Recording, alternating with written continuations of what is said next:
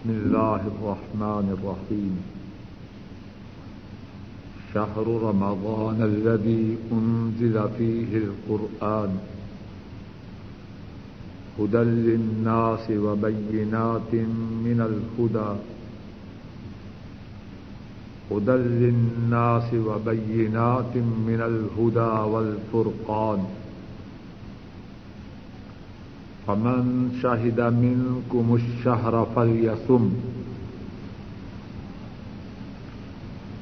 ومن كان مريضا أو على سفر فعدة من أيام أخر.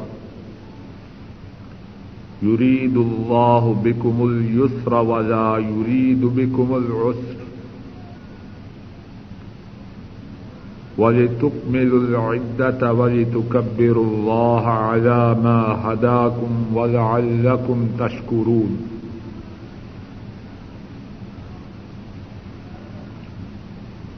رمضان کا مہینہ اس میں قرآن کو نازل کیا گیا۔ وہ لوگوں کے لیے سراپائے ہدایت ہے۔ اور اس میں ہدایت کے لیے اور حق اور باطل کے درمیان تمیز کرنے کے لیے واضح نشانیاں ہیں۔ پس جو شخص تم میں سے رمضان کو پائے، پس وہ رمضان کے رودے رکھے۔ اور جو شخص بیمار ہو یا سفر پر ہو، اس کے لیے گنتی ہے دوسرے دنوں سے۔ اللہ تمہارے ساتھ آسانی کا ارادہ فرماتے ہیں اور تمہارے ساتھ تنگی کا ارادہ نہیں کرتے۔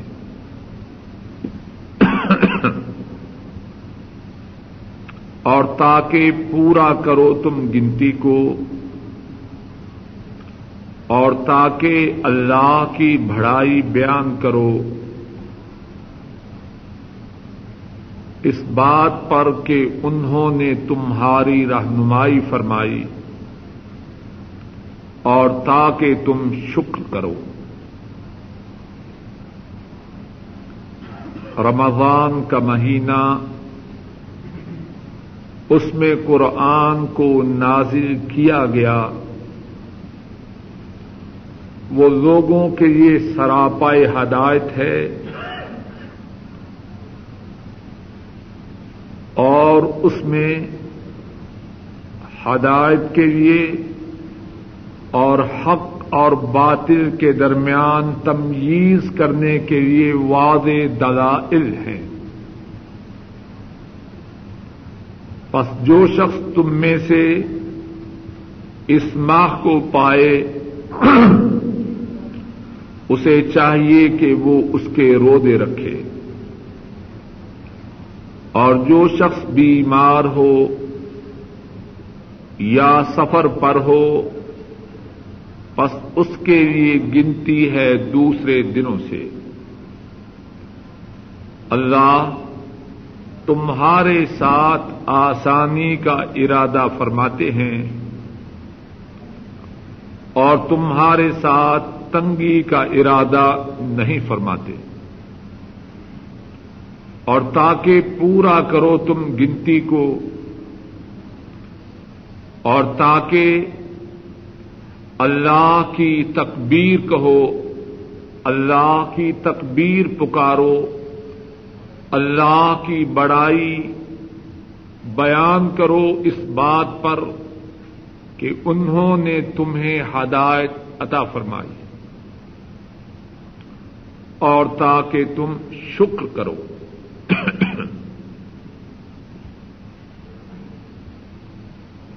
شہر، اس سے مراد مہینہ، رمضان، اس سے مراد رمضان ان ضلع فی ہے اس میں اتارا گیا۔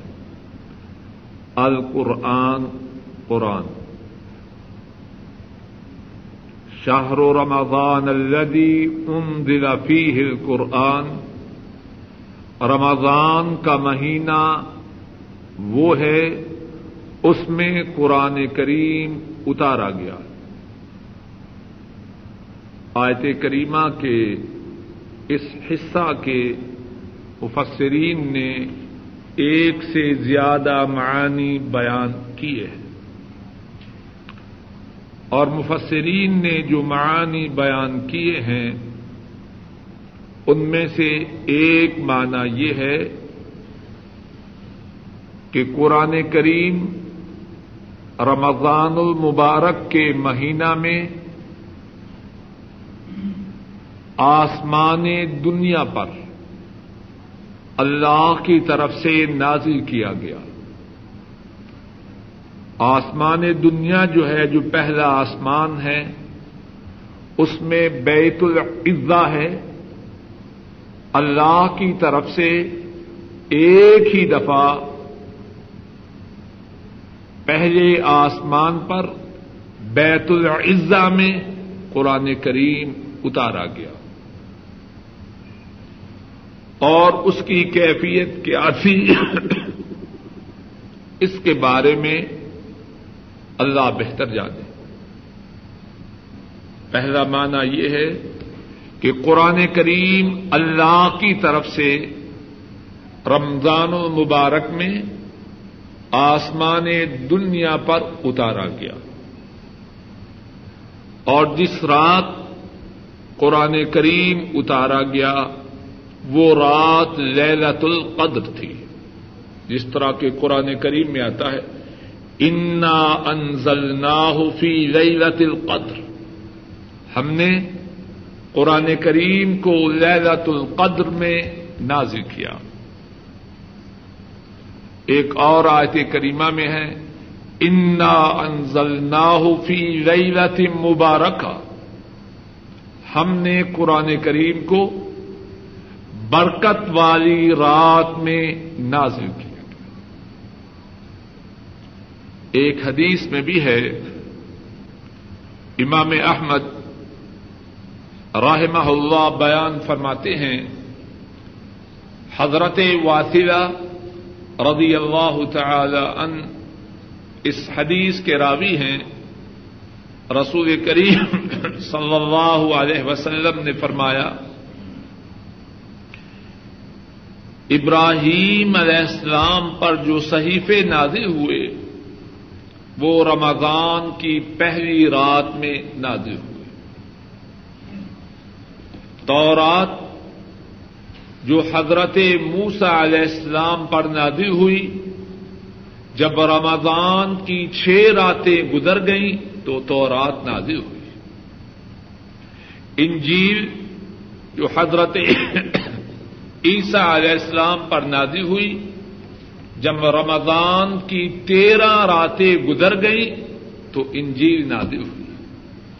زبور جو حضرت داود علیہ السلام کو دی گئی، جب رمضان کی اٹھارہ راتیں گزر گئی تو پھر اللہ کی طرف سے زبور نازل ہوئی۔ اور قرآن کریم جب رمضان کی چوبیس راتیں گزر گئی تو اللہ کی طرف سے قرآن کریم کو آسمان دنیا پر نازل کیا۔ تو اس حدیث سے کیا معلوم ہوا؟ قرآن کریم بھی اور پہلی آسمانی کتابیں حضرت ابراہیم علیہ السلام کو جو صحیفے دیے گئے، وہ سارے کے سارے رمضان کے مہینہ میں اللہ کی طرف سے نازل حضرت ابراہیم علیہ السلام کو صحیفے، رمضان کی پہلی رات میں، تورات کا نزول، رمضان کی چھ راتوں کے گزرنے کے بعد، انجیل کا نزول، رمضان کی تیرہ راتیں گزرنے کے بعد، زبور کا نزول رمضان کی اٹھارہ راتیں گزرنے کے بعد اور قرآن کریم کا ندول رمضان کی چوبیس راتیں گزرنے کے بعد ہوا۔ اور یہاں اس کے ساتھ ہی ایک اور بات سمجھ لیجیے پہلے انبیاء پہ جو کتابیں نازل ہوئی اور ابراہیم علیہ السلام کو جو صحیفے اللہ کی طرف سے دیے گئے، ان کے نزول میں اور قرآن کریم کے نزول میں ایک بنیادی فرق ہے۔ اور وہ فرق کیا ہے؟ قرآن کریم اور رسول کریم صلی اللہ علیہ وسلم کو ایک ہی بار دیا گیا یا تھوڑا تھوڑا کر کے دیا گیا۔ بولیے جانتے ہیں، کچھ صورتیں مکی ہیں، کچھ صورتیں مدنی ہیں۔ کچھ صورتیں ہجرت سے پہلے نازل ہوئیں، کچھ صورتیں ہجرت کے بعد نازل ہوئیں۔ مکہ مکرمہ میں جب آپ کو منصب نبوت عطا فرمایا گیا قرآن کریم کا نزول شروع ہوا۔ مکہ مکرمہ میں آپ جتنا عرصہ رہے قرآن کریم نادل ہوتا رہا نبوت کے ملنے کے بعد۔ پھر مدینہ طیبہ تشریف لے گئے وہاں بھی قرآن کریم کا نزول ہوتا رہا۔ تھوڑے تھوڑے۔ لیکن پہلے انبیاء کو جو کتابیں دی گئی کیا ان کتابوں کا نزول بھی اسی طرح لمبے عرصے میں ہوا یا ایک ہی مرتبہ؟ تو بات یاد رکھیے، پہلے انبیاء کو جو کتابیں دی گئی وہ ایک ہی دفعہ دی گئی قرآن کریم حضرت صلی اللہ علیہ وسلم کو ایک ہی دفعہ نہیں دیا گیا، بلکہ لمبے عرصے تک۔ آپ پر وہی کا نزول جاری رہا۔ ضرورت کے مطابق، حاجت کے مطابق قرآن کریم کی آیات کا اللہ کی طرف سے نزول ہوتا رہا۔ اور یہ جو ہم نے کہا کہ چوبیس راتیں گزرنے کے بعد قرآن کریم کا نزول ہوا، تو اس کا معنی یہ ہے کہ اللہ کی طرف سے آسمان دنیا پر ایک ہی دفعہ نزول بات سمجھ گئے؟ تو قرآن کریم کے قرآن کریم کی آیت کریمہ کے ابتدائی حصے کا پہلا معنی یہ ہے کہ قرآن کریم مکمل طور پر آسمان دنیا میں، رمضان مبارک میں نازل دوسرا معنی یہ ہے کہ قرآن کریم کے نزول کی جو ابتدا تھی، آ حضرت صلی اللہ علیہ وسلم پر، قرآن کریم کی جو پہلی وہی آئی، وہ کب آئی؟ وہ رمضان مبارک میں آئی۔ شاہر رمضان الدی انزل فیہ القرآن۔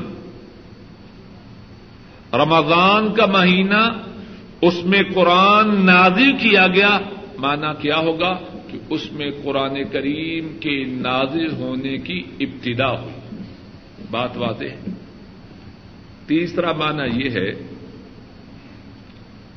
رمضان کا مہینہ وہ ہے، انزلہ فی ہے، کہ اس رمضان کے مہینہ کی تعریف میں رمضان کے مہینہ کی فضیلت کے متعلق قرآن کریم نادل ہوا۔ رمضان کے مہینہ کی کتنی شان ہے کہ اس کی فضیلت قرآن کریم نے بیان کی۔ بات واضح۔ ہے اور چوتھا معنی یہ ہے، رمضان کا مہینہ وہ ہے اللہ دی ان دلافی قرآن اس کے بارے میں قرآن نادی ہوا کہ رمضان کے مہینہ کے روزوں کا رکھنا فرض ہے۔ ہم گزشتہ درس میں یہ پڑھ چکے ہیں۔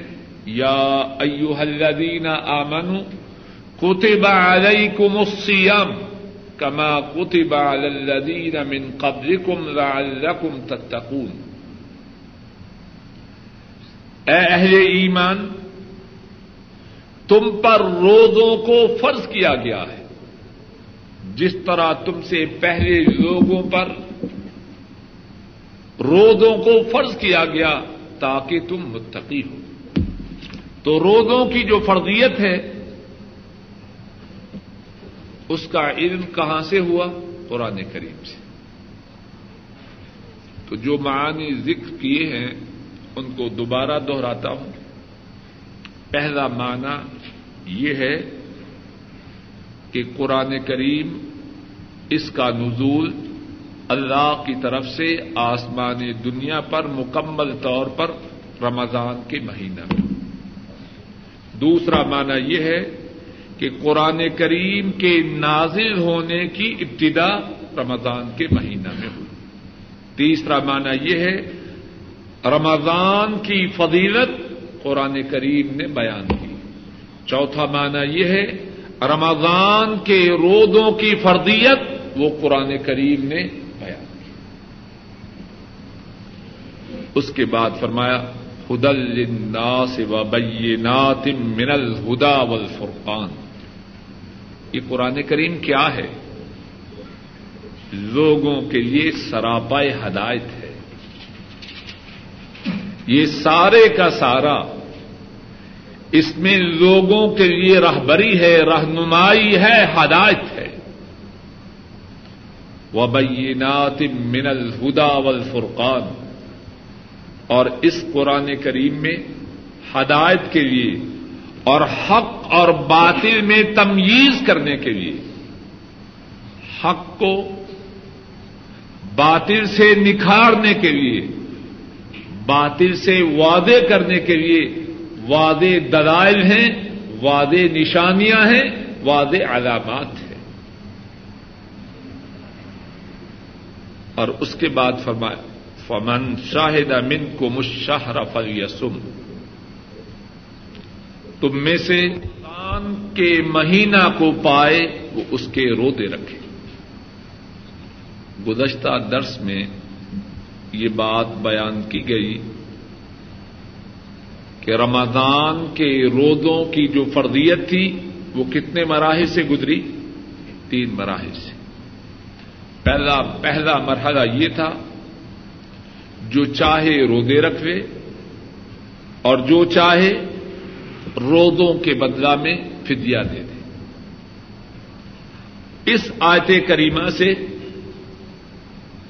پہلی بات میں، پہلے مرحلہ میں جو اجازت تھی، روزہ رکھنے اور فدیا دینے میں اس اجازت کو منسوخ کیا جا رہا ہے۔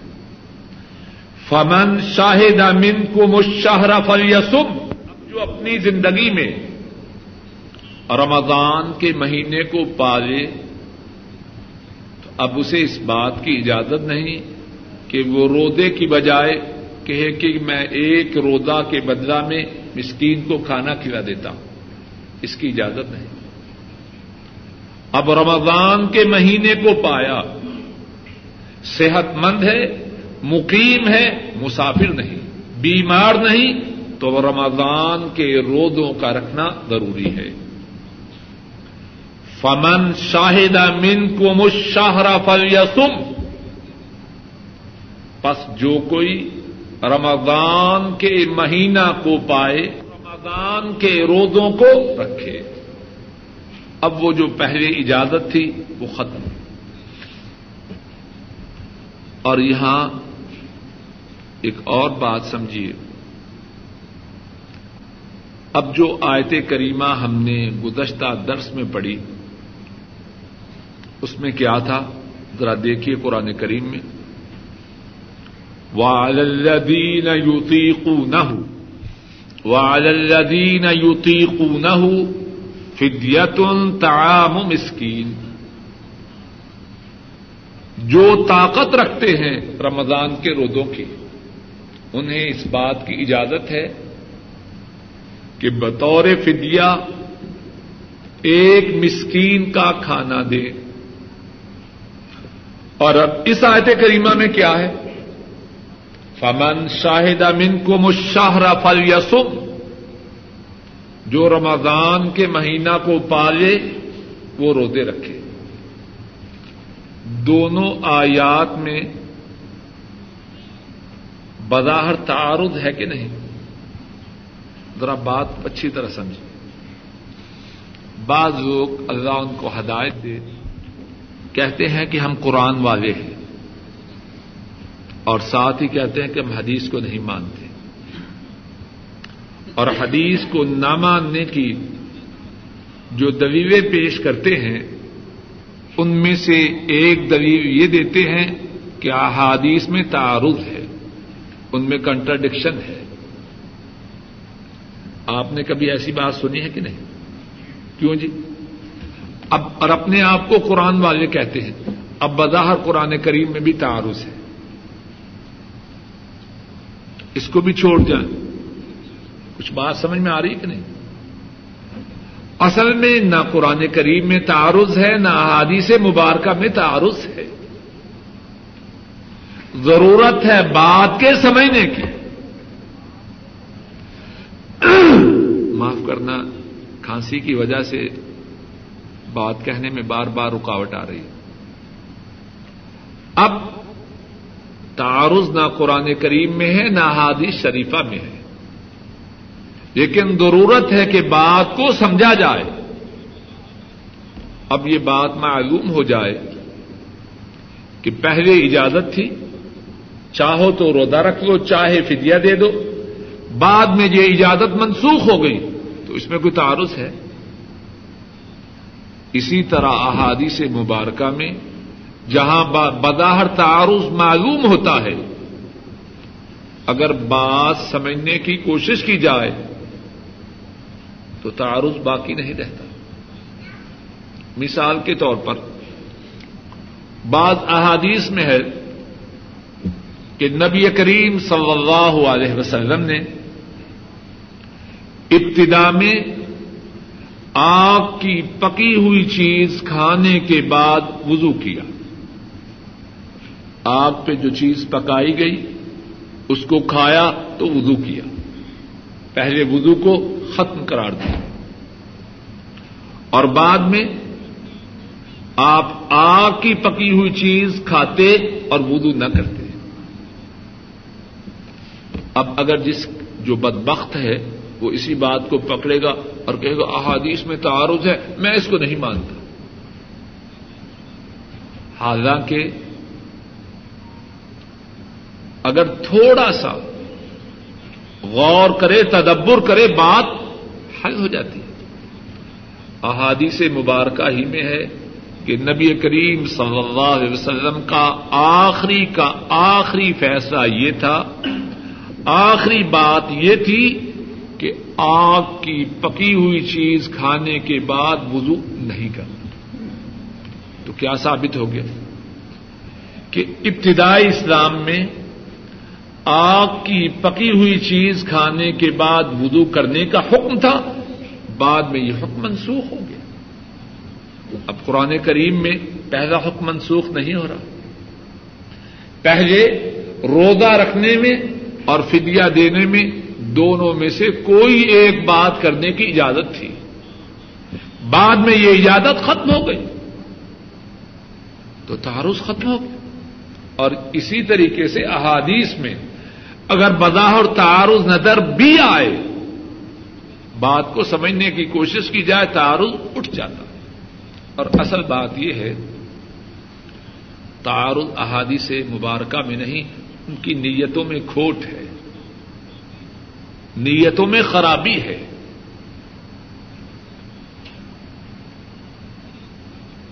اور اس کے بعد فرمایا، ومن کا نہ مریضن او الا سفر فعدت من ایام اخر جو کوئی بیمار ہو یا سفر کی حالت میں ہو، اس کے لیے گنتی ہے دوسرے دنوں میں۔ اب جب یہ حکم آیا کہ جو رمضان کے مہینے کو پالے وہ روزہ رکھے، تو شاید کو یہ سمجھے کہ یہ حکم سب کے لیے ہے۔ بیمار ہو تب بھی رکھے، مسافر ہو تب بھی رکھے۔ اللہ مالک الملک نے اپنے بندوں پر کرم نوازی فرماتے ہوئے پہلے حکم سے بیمار کو اور مسافر کو مستثنا قرار دیا۔ رمضان کے مہینے کو پایا، لیکن بیمار ہے۔ رمضان کے مہینے کو پایا لیکن مسافر ہے۔ اس کے لیے کیا ہے؟ فعدت من ایام اخر وہ دوسرے دنوں میں جب تندرست ہو جائے، جب اس کے سفر کی حالت ختم ہو جائے، وہ دوسرے دنوں میں روزے رکھے اور سفر کی حالت میں روزہ رکھنے کی اجازت ہے کہ نہیں؟ گزشتہ درس میں اللہ کی تف... اللہ کی توفیق سے اس بارے میں قدر تفصیل سے بات ہو چکی۔ ہے بیمار کے متعلق، اس کے متعلق بھی وہی بات ہے۔ اگر بیماری کے باوجود روزہ رکھ سکے اور روزہ رکھنے کی وجہ سے اس کی تکلیف میں اضافہ نہ ہو، تو روزہ رکھ لے۔ لیکن اگر روزہ کی وجہ سے اس کی بیماری میں اضافہ ہو، تو پھر روزہ نہ رکھے۔ رمضان گزرنے کے بعد جب اس کی صحت ٹھیک ہو جائے، ان دنوں میں روزے رکھ لیں۔ اور یہاں ایک اور بات سمجھ لیجیے اگر کوئی شخص مسافر کے لیے روزہ کے چھوڑنے کو اور بیمار کے لیے روزہ کے چھوڑنے کو سرے ہی سے ناپسند کرے تو اس کی یہ ناپسندیدگی غلط ہے۔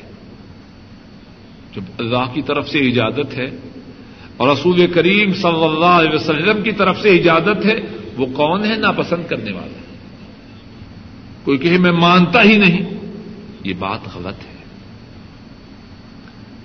اور اس کے بعد فرمایا یورید اللہ بکم السر ولا یورید بکم العسر۔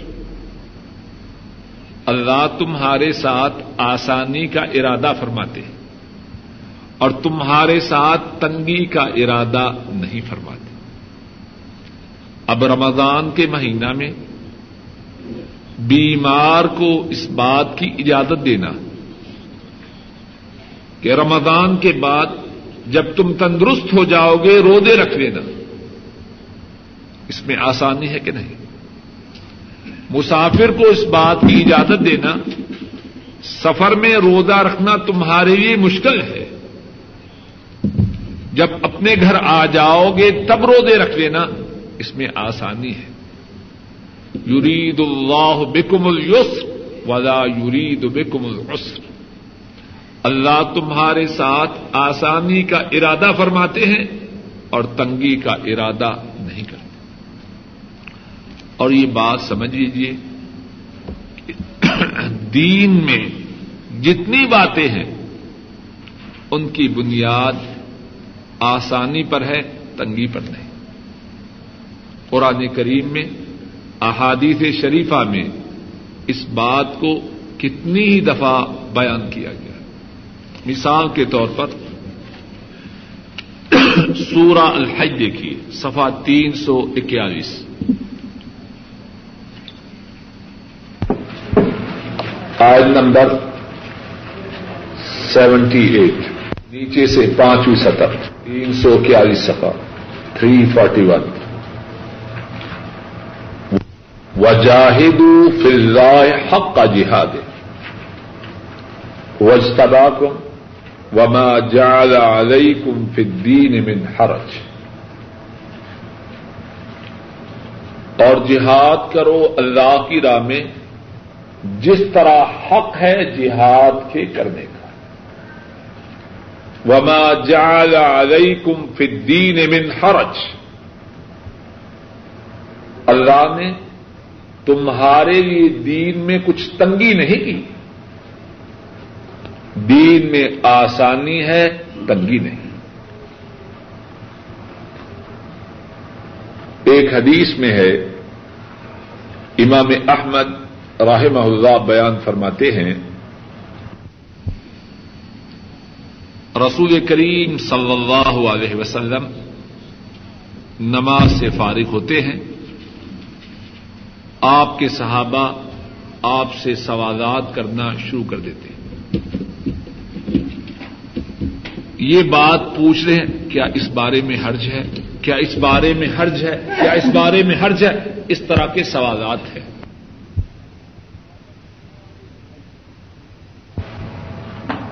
حضرت صلی اللہ علیہ وسلم فرماتے ہیں، ان ندین اللہ فی یسر.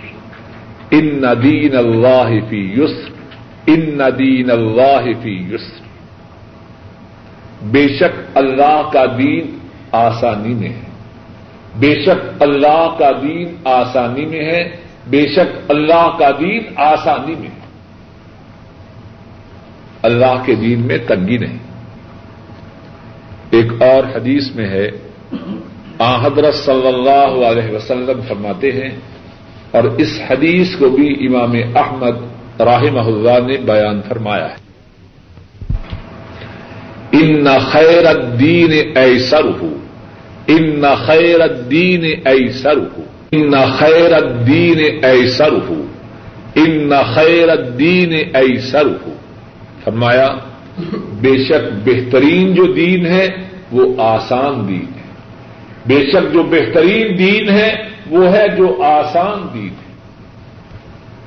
ایک اور حدیث میں ہے، امام بخاری اور امام مسلم راہ محم اللہ بیان فرماتے ہیں۔ رسول کریم صلی اللہ علیہ وسلم نے حضرت معاذ اور حضرت ابو موسال اشری رضی اللہ تعالی عنہ ان دونوں کو یمن بھیجا اور ان کو نصیحتیں فرمائی۔ اور ان نصیحتوں میں یہ بھی فرمایا، یسرا ولا تو لوگوں کے لیے آسانی کرنا، تنگی نہ کرنا۔ و بشیرا ولا تو نفیرا و تتاوا ولا تختلفا۔ آپس میں اتفاق رکھنا، آپس میں ایک دوسرے سے اختلاف نہ کرنا۔ تو بات کا خلاصہ کیا ہے؟ دین میں آسانی ہے، تنگی نہیں۔ اور اس بات کے دو پہلو ہیں، دونوں کو ذرا سمجھنے کی کوشش کیجیے۔ ایک پہلو تو یہ ہے کہ کتنے لوگ دین میں اپنی طرف سے باتیں ایڈ کرتے ہیں۔ اپنی طرف سے دین میں باتیں بڑھاتے ہیں۔ مثال کے طور حج میں اور جی اگر بال گر گیا نا بس دم پڑ جائے گا۔ اچھا جی اور کچھ نہیں، ایک دم جو ہے بطور احتیاط دے دیجیے دین میں تنگی پیدا کر دی جب اللہ نے ایسا دم نہیں بتلایا، تو کون ہوتا ہے بتلانے والا؟ قرآن کریم میں، احادیث شریفہ میں کہیں اس کا ذکر نہیں۔ آپ نے کبھی سنا دم احتیاطی ہے نہیں؟ دم احتیاطی کہتے ہیں کہ جو حج پہ جائے، ایک قربانی تو کرنی ہے نا حج کی، ایک اور کر دے۔ کیوں؟ ہو سکتا ہے کوئی غلطی ہو گئی۔ بھائی، یہ کیسی بات ہے۔ ہو سکتا ہے کوئی غلطی ہو گئی ہو۔ اللہ نے کہا ہے، رسول اللہ سب نے فرمایا ہے کہ ہو سکتا ہے کوئی غلطی ہو گئی، ایک قربانی اور کرو۔ خامہ لوگوں پہ بوجھ ڈالنا۔ جب اللہ نے نہیں فرمایا، رسول کریم صلی اللہ علیہ وسلم نے نہیں فرمایا، تو کون ہوتا ہے فرمانے والا؟ جمعہ پڑا ہے اچھا دوہرے احتیاطی بھی پڑھو۔ پہلے جمعہ پڑھو، پھر اس کے بعد زہر کی نماز بھی پڑھو۔ شاید جمعہ کی ادائیگی کے لیے جو شروع تھی، وہ نامکمل۔ تھی یہ بڑی غنیمت ہے کہ لوگ جمعہ پڑھ لیں جمعہ کے دن جمعہ پڑھیں، باقی دنوں میں ظہر پڑھیں۔ اب ان سے ایک کی بجائے دو نمازوں کا مطالبہ ہوگا پہلے جمعہ پڑھیں اور پھر زہرے احتیاطی پڑے سنا آپ نے کبھی نہیں؟ ایک ایسی مشکل بات ہے۔ اللہ کا دین آسان ہے۔ اس کو لوگوں کے لیے تنگ نہ کرو۔ بات کا ایک حصہ یہ بات کا دوسرا حصہ یہ ہے کہ کچھ لوگ ایسے بھی ہیں جو دین کے آسان ہونے کو یہ مانا دیتے ہیں کہ دین موم کا ناک ہے، جیسے چاہو ویسے پھیرو۔ اب مسئلہ بتلایا گیا کہ سود حرام ہے۔ اور سود کا یہ گنا چھوڑو جی یہ مولویوں کی سختی ہے۔ دین آسان ہے۔ کچھ بات سمجھ میں آ رہی ہے؟ دھوکہ دیتے ہیں۔ شیطانی بات ہے، مسلمانی بات نہیں۔ رحمانی بات نہیں، شیطانی بات ہے۔ دین آسان ہے۔ کون سا دین؟ جو اللہ نے قرآن کریم میں نازل کیا۔ جو مدینے والے نے صلی اللہ علیہ وسلم اپنی حدیث پاک میں بیان کیا، وہ دین آسان ہے۔ یہ مقصد نہیں کہ اپنی مرضی کا نام دین رکھو اور کہو کہ یہ آسان ہے۔ داڑھی کا مسئلہ بیان کیا گیا۔ بتلایا گیا کہ داڑھی نے اپنے قرآن پاک میں نازی فرمایا۔ جس کو رسول کریم صلی اللہ علیہ وسلم نے بیان کیا، واقعتاً وہ آسان ہے۔ عورت کو بتلایا گیا کہ پردہ کرو۔ اللہ کا حکم ہے، اللہ کے رسول کریم صلی اللہ علیہ وسلم کا حکم ہے کہ مسلمان عورت کو کوئی غیر محرم نہ دیکھے۔ چھوڑو جی یہ سختی ہے مولویوں کی۔ ایسا کہنا بکواس ہے۔ شیطانی باتیں ہیں، رحمانی باتیں ہیں۔ مسلمان عورت ہے۔ محرم کے بغیر سفر نہ کرے۔ اب کو کہیں نہیں جی دین میں بڑی آسانی ہے، جیسے چاہے سفر کرے۔ یہ بات دین کی نہیں، یہ شیطان کی بات ہے۔ دین کی آسانی کا مقصد یہ ہے، جو کچھ اس میں ہے وہ آسان ہے۔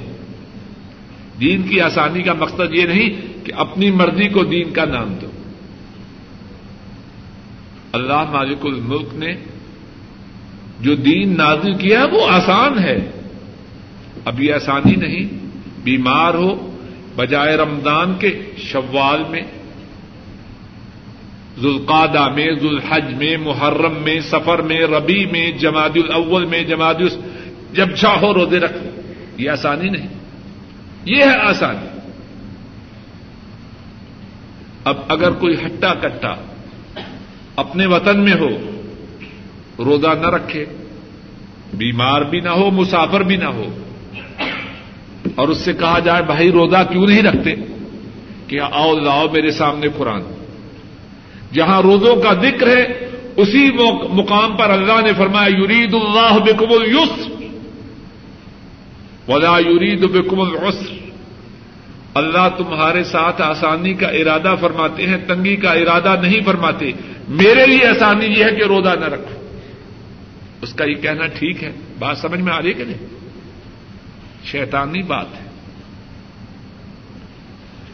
دین کے آسان ہونے کی جو حدود ہیں، وہ بھی اللہ نے، اللہ کے رسول صلی اللہ علیہ وسلم نے بیان کر دی ہے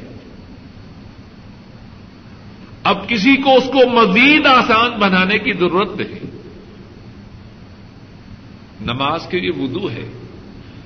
شدت کی سردی ہے اور ڈر ہے کہ اگر پانی استعمال کیا، بیمار کی بیماری میں اضافہ ہو جائے گا، اس کو اجازت ہے، تیمم کرے۔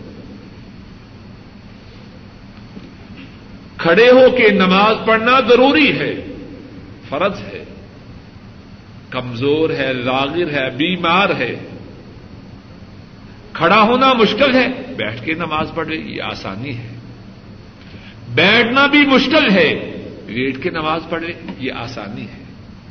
لیٹ کر بھی حرکت کرنا مشکل ہے۔ آنکھوں کے اشارے سے حرکت کر لے یہ آسانی ہے۔ اس کا نام ہے آسانی۔ آسانی کا مقصد یہ نہیں کہ اپنی خواہشات کو، اپنی مرضی کو دین کا نام دے۔ اور ایک تیسری بات اسی آسانی کے مطابق یہ ہے، ذرا بات کو اچھی طرح سمجھ لیجیے کہ دین قابل عمل ہے یا ناقابل عمل؟ اس بات کو ذرا اچھی طرح سمجھیے دین جو ہے، اس پر عمل کرنا ممکن ہے یا ناممکن؟ بولیے۔ کتنے لوگ ہیں جو کہتے ہیں، ٹھیک ہے جی ٹھیک ہے آپ کی بات لیکن اس پر عمل نہیں ہو سکتا۔ آپ کی بات ٹھیک ہے۔ ذرا دیکھیے کہ اللہ تو کہیں کہ میں نے آسانی کی ہے۔ اور ایک شخص مسلمان ہونے کا دعوی کرنے کے باوجود یہ کہے کہ ٹھیک ہے، لیکن اس پر عمل ممکن نہیں۔ اس نے اللہ کی بات کی تقدیب کی یا تصدیق کی؟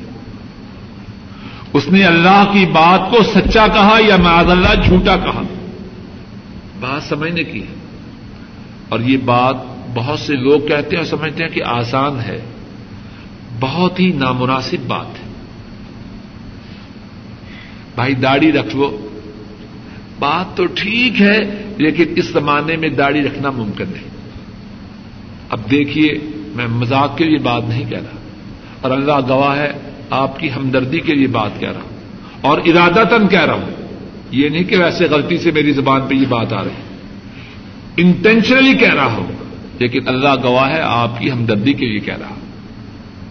اگر کوئی شخص یہ کہے کہ ٹھیک ہے، لیکن اس زمانے میں رکھنا داڑھی ممکن نہیں، تو اس نے اللہ کی بات کی تصدیق کی یا تقسیم کی؟ اللہ تو فرما رہے ہیں، میرا دین آسان ہے۔ اللہ کا دین آسان ہے کہ نہیں؟ تو جب آسان اللہ نے آسانی کا ارادہ کیا تو پھر داڑھی کا رکھنا دین میں ہے یا دین سے باہر ہے؟ کیوں جی؟ بولیے تو صحیح نا، مانیے نہ مانیے آپ کی مرضی۔ دین میں ہے یا دین کے باہر ہے؟ تو پھر اس کا رکھنا ناممکن کیسے ہے؟ عورت ہے، پردے کی بات سنا۔ ٹھیک ہے۔ لیکن جی اب زمانہ بدل چکا ہے۔ اب یہ ممکن نہیں۔ میں بار بار اس بات کو مثالوں سے کہہ رہا ہوں تاکہ بات ذہن نشین ہو جائے۔ ماننا مان، نہ ماننا تو قسمت کی بات ہے۔ کم از کم بات سمجھ تو لینا یہ کہنا ممکن نہیں۔ کہنے یہ کہنے میں یہ بات معمولی ہے، لیکن انتہائی خطرناک بات ہے۔ تباہی و بربادی کی بات ہے۔ اللہ تو فرمائے، یرید اللہ بیکم السر کہ اللہ تمہارے ساتھ آسانی کا ارادہ کرتے اور تنگی کا ارادہ نہیں کرتے اور ہم کہیں کہ ممکن نہیں۔ اور چوتھی بات جو پہلے ایک درس میں گزر چکی ہے، ہماری سمجھ کا پھیر ہے۔ وگرنہ آسانی، راحت، چین، اطمینان، سکون، لذت، لطف اسی میں ہے جو اللہ نے ارشاد فرمایا ہے۔ ہمارے لیے جو طریقہ، جو دین اللہ نے دیا ہے، اسی میں لذت ہے، اسی میں چین ہے، اسی میں راحت ہے، اسی میں خیر ہے۔ اور جو جو اس کے برعکس ہے، اس میں بربادی ہے۔ چھوٹی سی مثال سے اس بات کو اور سمجھیے۔ بیمار ہے، طبیب کہتا ہے ٹھنڈا پانی نہیں پینا۔ کھانسی ہے۔ اب خیر کس میں ہے؟ بیمار کے لیے۔ جس کی بیماری کا تقاضا یہ ہے کہ ٹھنڈا پانی نہ پیے اس کے لیے خیر کس میں ہے؟ نہ پینے۔ بس اوقات بات سمجھ نہیں آئے گی۔ لیکن نتیجتن سب مانیں گے۔ کہ جو طبیب نے کہا وہی درست تھا۔ اب ابھی بھائی پانی لائے، مجھے کھانسی ہے تو میں نے دیکھا بوتل ٹھنڈی ہے کہ گرم ہے۔ یعنی کتنی پابندی ہے ایک طبیب کی انسٹرکشنز کی۔ اور اللہ کی جو تعلیمات ہیں، ان کی کوئی پابندی نہیں۔ طبیب غلطی کر سکتا ہے کہ نہیں؟ کتنے ہیں دوائی دیتے ہیں، مریض استعمال کرتا ہے، مر جاتا ہے۔ ہوتا ہے کہ نہیں ایسے؟ انسان ہے، غلطی کر سکتا ہے، لیکن اللہ تو غلطی نہیں کر سکتے طبیب کی تشخیص غلط ہو سکتی ہے۔ اس کا علاج غلط ہو سکتا ہے۔ لیکن اللہ کی تو نہ تشخیص غلط ہے، نہ ان کا علاج غلط ہے۔ تو ہم بات کیوں نہیں سمجھتے؟ یورید اللہ بکم الس ولا یورید بکم العسر۔ اللہ تمہارے ساتھ آسانی کا ارادہ فرماتے ہیں اور تنگی کا ارادہ نہیں فرماتے۔ اور پھر فرمایا والے تک میں اور تم گنتی کو پورا کرو۔ کیا مقصد؟ پہلے دو باتیں فرمائی۔ فرمایا کہ جو بیمار ہے، مسافر ہے، وہ اور دنوں میں روزے رکھے اس جملہ میں دو باتیں ہیں۔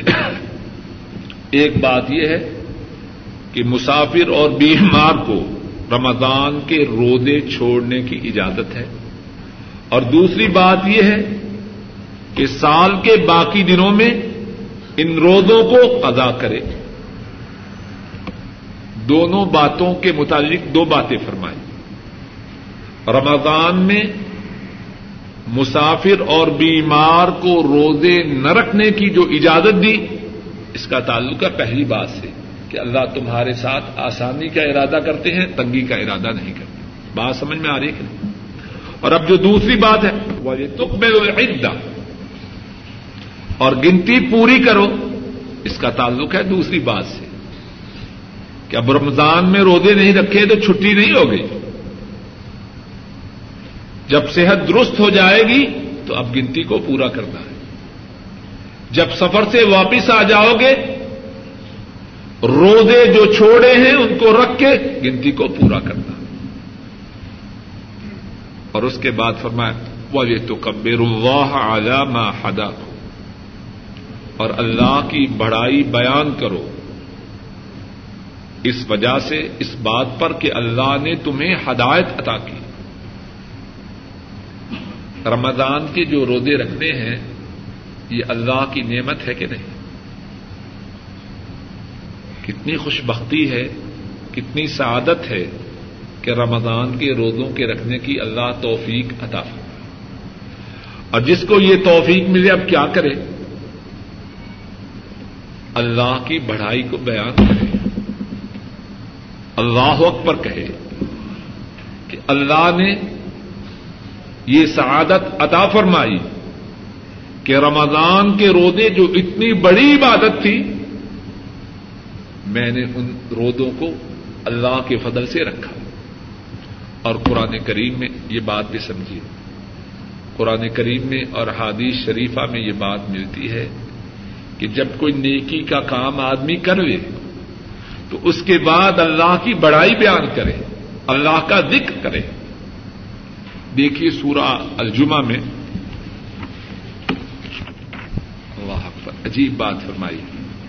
فائدہ قدیت سلاد اشفاق صاحب پتہ مل گئی ہے جگہ جی؟ فائدہ قدیت سلاد فن تشرو فل ارد وبتغو من فضل اللہ وسکر واہ کثیر اللہ اللہ تفلحون۔ جب نماز ہو چکے، کون سی نماز؟ جمعے کی نماز۔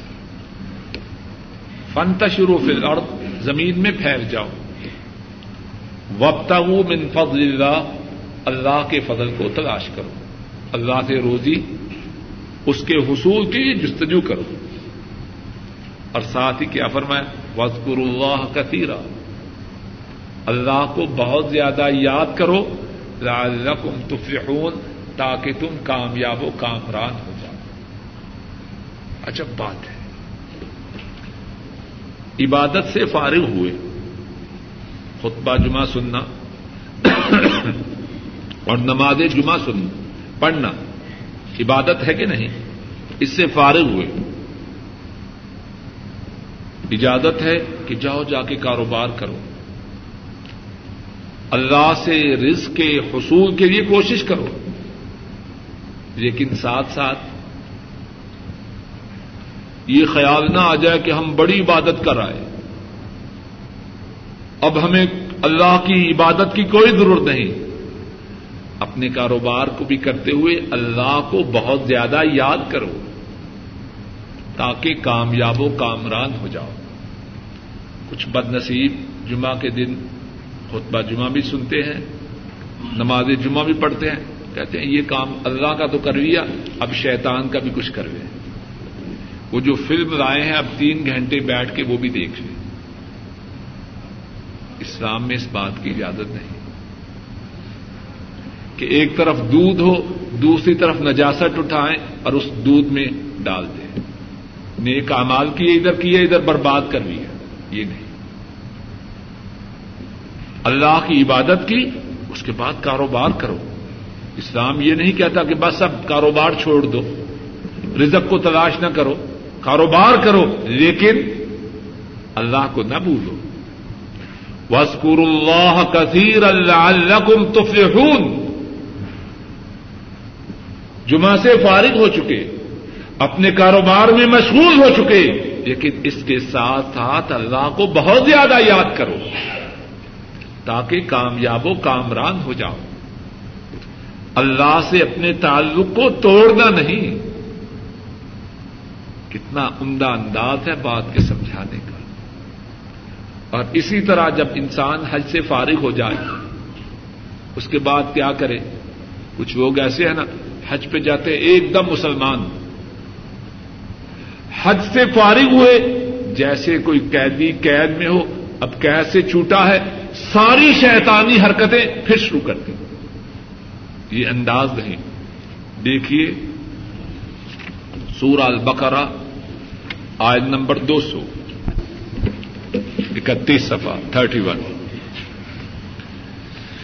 فعیدہ قدئی تم مناسک حکم فضکر اللہ کا ذکر کم آبا اکم او اشد ذکر فرمایا، جب اپنی حج کی عبادات کو ادا کر چکو، اللہ اکبر، قرآن کریم کے سمجھانے کے انداز کتنے پیارے۔ ہیں فعیدہ قدئی تم مناسک جب مناسک حج ادا کر چکو، تو اب کیا کرو؟ معاد اللہ معاد اللہ شیطان بن جاؤ۔ یا شیطان کے چیلے بن جاؤ، نہیں۔ فضکر اللہ کا ذکر کم آبا اکم او اشد ذکر جس طرح تم اپنے باپوں کو یاد کرتے ہو اسی طرح اللہ کو یاد کرو یا اس سے بھی زیادہ اللہ کو یاد کرو۔ عبادات سے فارغ ہونے کا مقصد یہ نہیں کہ انسان اللہ کی غلامی سے نکل جائے، اللہ کی یاد کو بھول جائے، یہ مقصد نہیں۔ ایک عبادت سے فارغ ہوا، فرمایا جا رہا ہے اب اللہ کا بہت زیادہ ذکر کر اور حدیث شریف میں ہے، امام مسلم راہ اللہ بیان فرماتے ہیں، حضرت عبد اللہ عباس رضی اللہ تعالی عنہما وہ فرماتے ہیں کہ میں نبی کریم صلی اللہ علیہ وسلم کی نماز سے فارغ ہونے کو آپ کی تکبیر سے پہچانتا عبداللہ ابن عباس چھوٹے بچے تھے۔ تو ان کے فرمانے کا مقصد یہ ہے کہ جب آپ سلام پھیرتے تو آپ اونچی آواز سے فرماتے، اللہ اکبر! تو مجھے پتا چل جاتا کہ آپ نماز سے فارغ ہو چکے ہیں۔ کیا مقصد؟ جو بات اب ہم کہہ رہے ہیں، اس کا مقصد یہ ہے کہ عبادت سے فارغ ہو کے اللہ کی بندگی سے نکلنا نہیں۔ اللہ کو بھولنا نہیں۔ اور یہ بھی مقصد نہیں کہ اسلام کاروبار کرنے سے، محنت مزدوری کرنے سے، رزق کے حلال کے لیے سائی و کوشش سے روکتا نہیں۔ لیکن اس بات سے شدت سے روکتا ہے کہ انسان اللہ کو بھول جائے۔ تو اب فرمایا، رمضان کے روزے پورے ہوئے۔ تو کیا کرنا ہے؟ اللہ کے لیے تکبیریں بیان کرنا ہے۔ اور اسی لیے بہت سے علماء امت نے یہ بات بیان فرمائی ہے کہ جب آدمی عید الفطر کے لیے جائے، نماز عید کے لیے جائے، تو تکبیریں پکارتے ہوئے جائے۔ تکبیریں پکارتے ہوئے جائے۔ اور بعض صحابہ سے اس کا ثبوت بھی ملتا ہے کہ جب نماز عید کے لیے جاتے تو بلند آواز سے تکبیریں پکارتے ہوئے جاتے عید گاہ میں پہنچ کر بھی تکبیریں پکارتے رہتے جب امام آ جاتا تو پھر وہ خاموش ہوتے وے تو قبر اللہ علامہ ہدا اور تاکہ تم اللہ کی تک اللہ کے لیے تکبیر پکارو اس بات پر کہ اللہ نے تمہاری رہنمائی کی وہ اللہ تشکرون اور تاکہ تم شکر کرو اللہ مالک الملک اپنے فضل و کرم سے مجھے اور آپ سب کو صحیح معنوں میں اپنا تابے دار فرما بردار غلام بنائے، قرآن کریم کے پڑھنے، پڑھانے، سمجھنے، سمجھانے اور اس پر عمل کرنے کی توفیق عطا فرمائے۔ ہمارے بوڑھے ماں باپ پر اپنی رحمت نادر فرمائے۔ ان کی بیماریوں کو صحت سے، ان کی پریشانیوں کو آرام و سکون سے بدل دے اور فضل و کرم سے انہیں اطمینان و سکون والی زندگی عطا فرمائے۔ جن کے ماں باپ فوت ہو چکے ہیں۔ اللہ مالک الملک اپنے فضل و کرم سے ان کے گناہوں کو معاف فرمائے، ان کے دراجات کو بلند فرمائے، ان کی قبروں کو جنت کی باغیچہ بنائے۔ اے اللہ، ہمارے جو بہن بھائی فوت ہو چکے ہیں، ان کے گناہوں کو معاف فرما، ان کے دراجات کو بلند فرما۔ اور جو بہن بھائی زندہ ہیں، ان کی پریشانیوں کو دور فرما، ان کی نیک حاجات کو پورا فرما۔ اے اللہ، ہمارے بیوی بچوں پہ رحم فرما۔ اے اللہ، ان کی پریشانی کو دور فرما۔ ان کی بیماریوں کو دور فرما۔ ان کی نیک حاجات کو پورا فرما۔ اے اللہ، ہمارے بیوی بچوں کو ہماری آنکھوں کی ٹھنڈک بنا۔ اے اللہ، ہمارے گھروں میں دین کو جاری و ساری فرما۔ اے اللہ، کائنات کے تمام مظلوم مسلمانوں کی مدد فرما۔ اے اللہ اپنے فضل و کرم سے ہم سب کو نیک اعمال کرنے کی توفیق عطا فرما، برے اعمال سے محفوظ فرما اے اللہ سب حاضرین مجلس کی نیک حاجات کو پورا فرما، بیماریوں کو دور فرما، پریشانیوں کو دور فرما، اپنے فضل و کرم سے اپنا محتاج بنا کر تمام دنیا سے بے نیاز فرما۔ اللہ جو بے روزگار ہیں انہیں رزق حلال عطا فرما۔ جو پریشان ہیں ان کی پریشانیوں کو دور فرما۔ جو اولاد والے ہیں ان کی اولادوں کو ان کی آنکھوں کی ٹھنڈک بنا۔ اور جو بے اولاد ہیں انہیں نیک اولاد عطا فرما۔ اللہ جب تک زندہ رہیں اسلام پہ زندہ رہیں۔ اور اللہ جب خاتمہ ہو تو ایمان پر ہو۔ اے اللہ اپنے فضل و کرم سے، قبر کے عذاب سے محفوظ فرمانا۔ اے اللہ نبی کریم سسم کے حوض قوثر سے پانی نصیب فرمانا۔ اے اللہ آپ کی شفاعت ہمارے نصیب میں فرمانا۔ اور جنت الفردوس میں آپ کا پڑوس عطا فرمانا۔ ربنا تقبل منا انك انت السميع العليم